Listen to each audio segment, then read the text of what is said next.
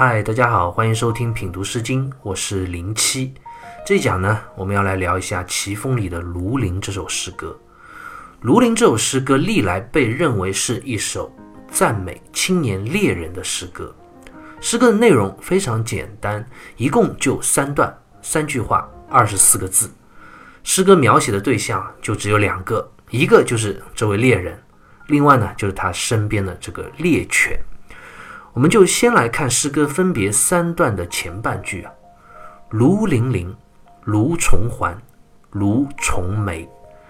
庐陵陵的庐字啊，指的就是这个猎犬，但是这可不是一般的猎犬。《战国策》里啊就有讲到过，韩国庐，天下之俊犬也。意思就讲，庐是指当时韩国的一种猎犬的名字。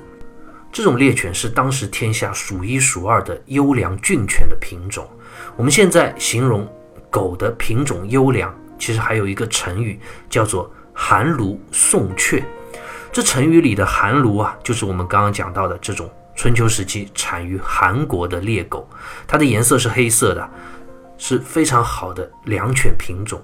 那宋雀是另一种被称为雀的猎犬，它产于宋国。它的花纹是黑白色的，这两种猎犬都被誉为是当时天下之极犬，也就是指跑得非常快的猎犬，极其适合辅助猎手捕猎。所以，庐陵诗歌里所讲的“庐”，指的就是这种最好的猎犬之一。零陵这两个字历来主要有两种解释，一种是《说文解字》中将这个“陵”字写作“麟”，也就是麒麟的“麟”啊，左边的这个“鹿”字旁改成反犬旁，意思是犬健之意，也就是指猎犬非常的健壮的样子。这是一种解释啊。另外还有一种解释，就是《毛诗》里说“零陵阴环生”，意思是认为这里的“零陵”啊是一对象声词。指的呢是猎犬脖子上套的金属的颈环碰撞而发出的铃铃声。那我个人比较倾向后一种毛诗的解释，因为我们如果往下看这首诗歌的话，就会发现这里的铃铃其实和后文是有逻辑上的关联的。那诗歌接下来第二段的前半句就讲到如重环，重环毛诗里就解释为子母环也。什么叫子母环呢？就是在一个大的金属环上套着一个小环。原来这动听的金属之声啊，是来自这个猎犬脖子上精美的铁环所发出的。由此可见啊，之前这个“零零”二字啊，解释为金属碰撞之声啊，更为符合诗意上的前后连贯。接下来第三段的前半句“如重眉”，其实啊，讲的也是猎犬脖子上所戴的项环。但是这次不是子母环了。关于“重眉”两个字，唐代的孔颖达就解释说：“啊重眉与重环别，一环贯二，为一大环贯二小环也。”意思就讲这里的重眉啊，和刚刚讲的重环不一样。重环是刚刚讲了是一个大环套着一个小环，那重眉呢是一个大环，它套着两个小环。其实啊，本质上是差不多，就是款式不一样了。这样的项环套在猎犬的脖子上，随着猎犬的奔跑行动，就会发出悦耳动听、如银铃一般的金属之声。我们再纵观诗歌分别这三段的前半句啊，诗人在文学上也是别有用心的。诗歌一上来的第一句，它并不是一个画面上的描写，而是一个关于声音的铺垫。未见其物，单闻其声。我们就听到铃铃的声音，这样的开篇非常有新意，充满了文学上的一个悬疑。我们读者一定会很好奇，到底是什么东西在发出这样一个清脆悦耳的铃铃之声呢？然后啊，接下来两段，诗人再紧接着描写了猎犬所佩戴的这样精致的金属环，为我们解释了这铃铃之声它的源头所在，真的是下笔巧妙。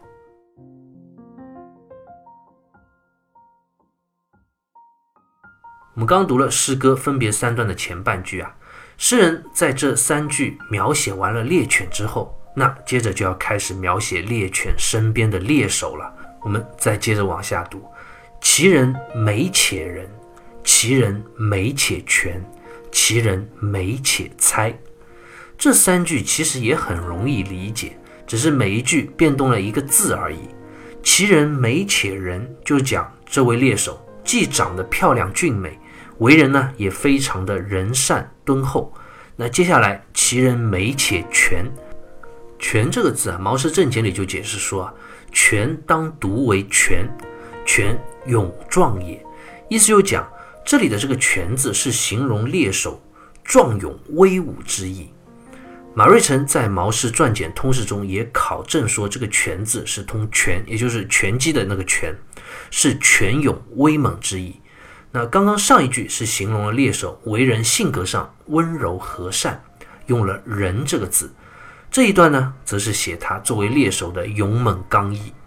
那接下来诗歌的最后一段的后半句讲到“其人美且才”，“才”就是指多才能干的意思。诗歌三段除了都称赞了这位青年猎手他俊美之外，还从他的性格温柔啊、勇猛威武啊。多才能干啊，三个不同的方面，进一步表达了诗人的溢美之词。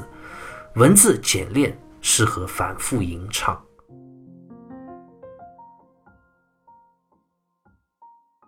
《庐陵》这首诗歌读到这里啊，我们就已经读完了。长久以来啊，尤其是现在许多《诗经》的读本，都将这首诗歌非常简单的解释为一首关于青年猎人的民间赞美诗。那到底是不是这样呢？我们在之前的《诗经》篇目中啊，也遇到过几首非常精彩的以赞颂猎手为主旨的诗歌，比如说《少南》里的《周瑜》，还有《正风》里的《大树于田》等等。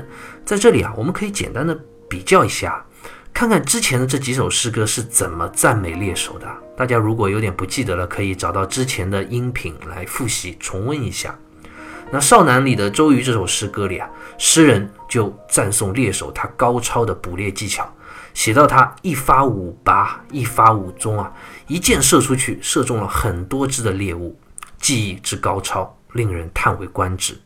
那《大叔于田》那首诗歌里啊，就描写了更多的细节，下笔就更加细腻了。诗人写到了猎手高超的驾驭马车的能力，以及他徒手与野兽搏斗的精彩场面。张弛有度、潇洒从容的射箭技艺，方方面面细致入微的描写，令我们读者啊仿佛身临其境，引人入胜，非常生动。而我们再看今天的这首《庐陵》，就会发现它好像完全不同。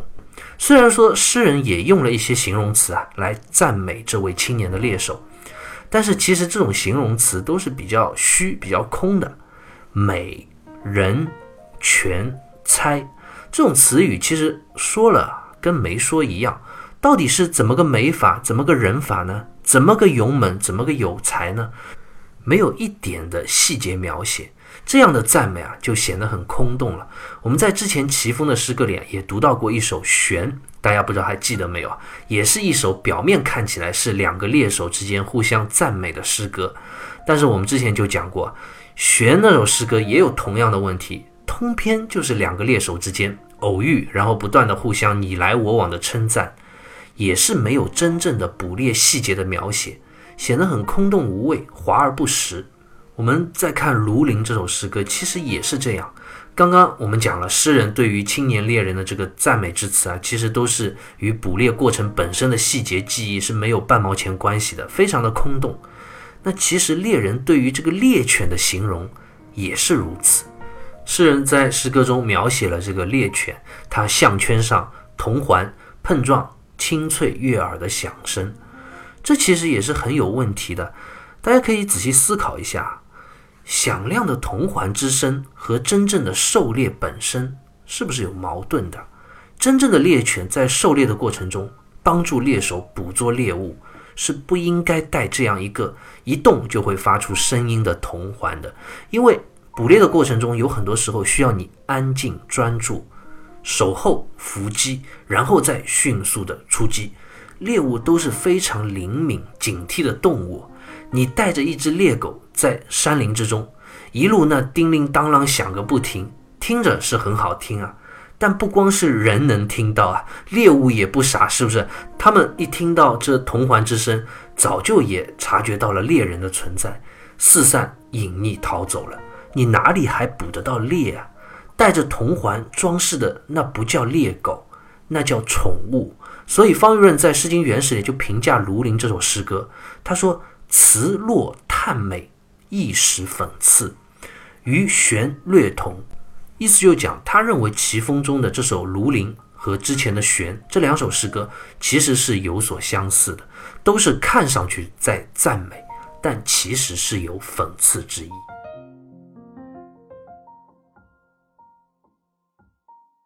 我们刚刚就讲到，方玉润他认为《庐陵》这首诗歌和之前的一首《玄》都是一样的，看似赞美，实则讽刺。其实啊，方玉润他只说对了一半。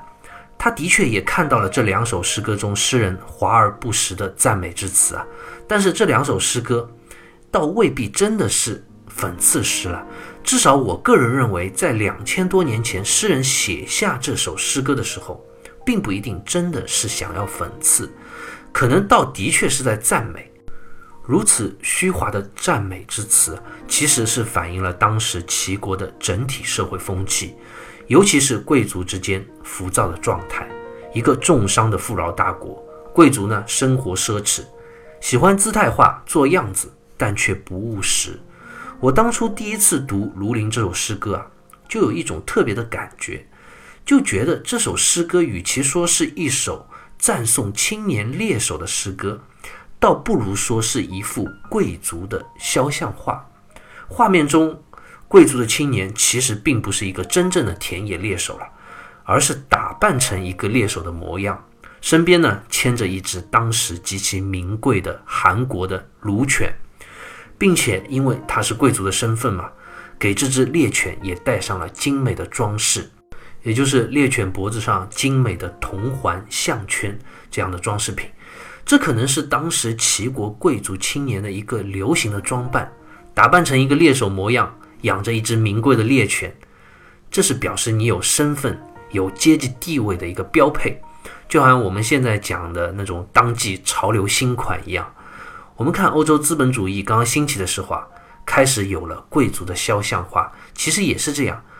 这就是那个时代的潮流，有钱的人家都要找画家来给自己画一张肖像画，不仅仅是要记录容颜，更是为了炫耀家族的财富。很多肖像画里的人啊，姿态、形态、穿着打扮就是很接近的，甚至连首饰也是相同的款式，因为这就是当时整个欧洲社会名流贵族们所追逐的潮流时尚。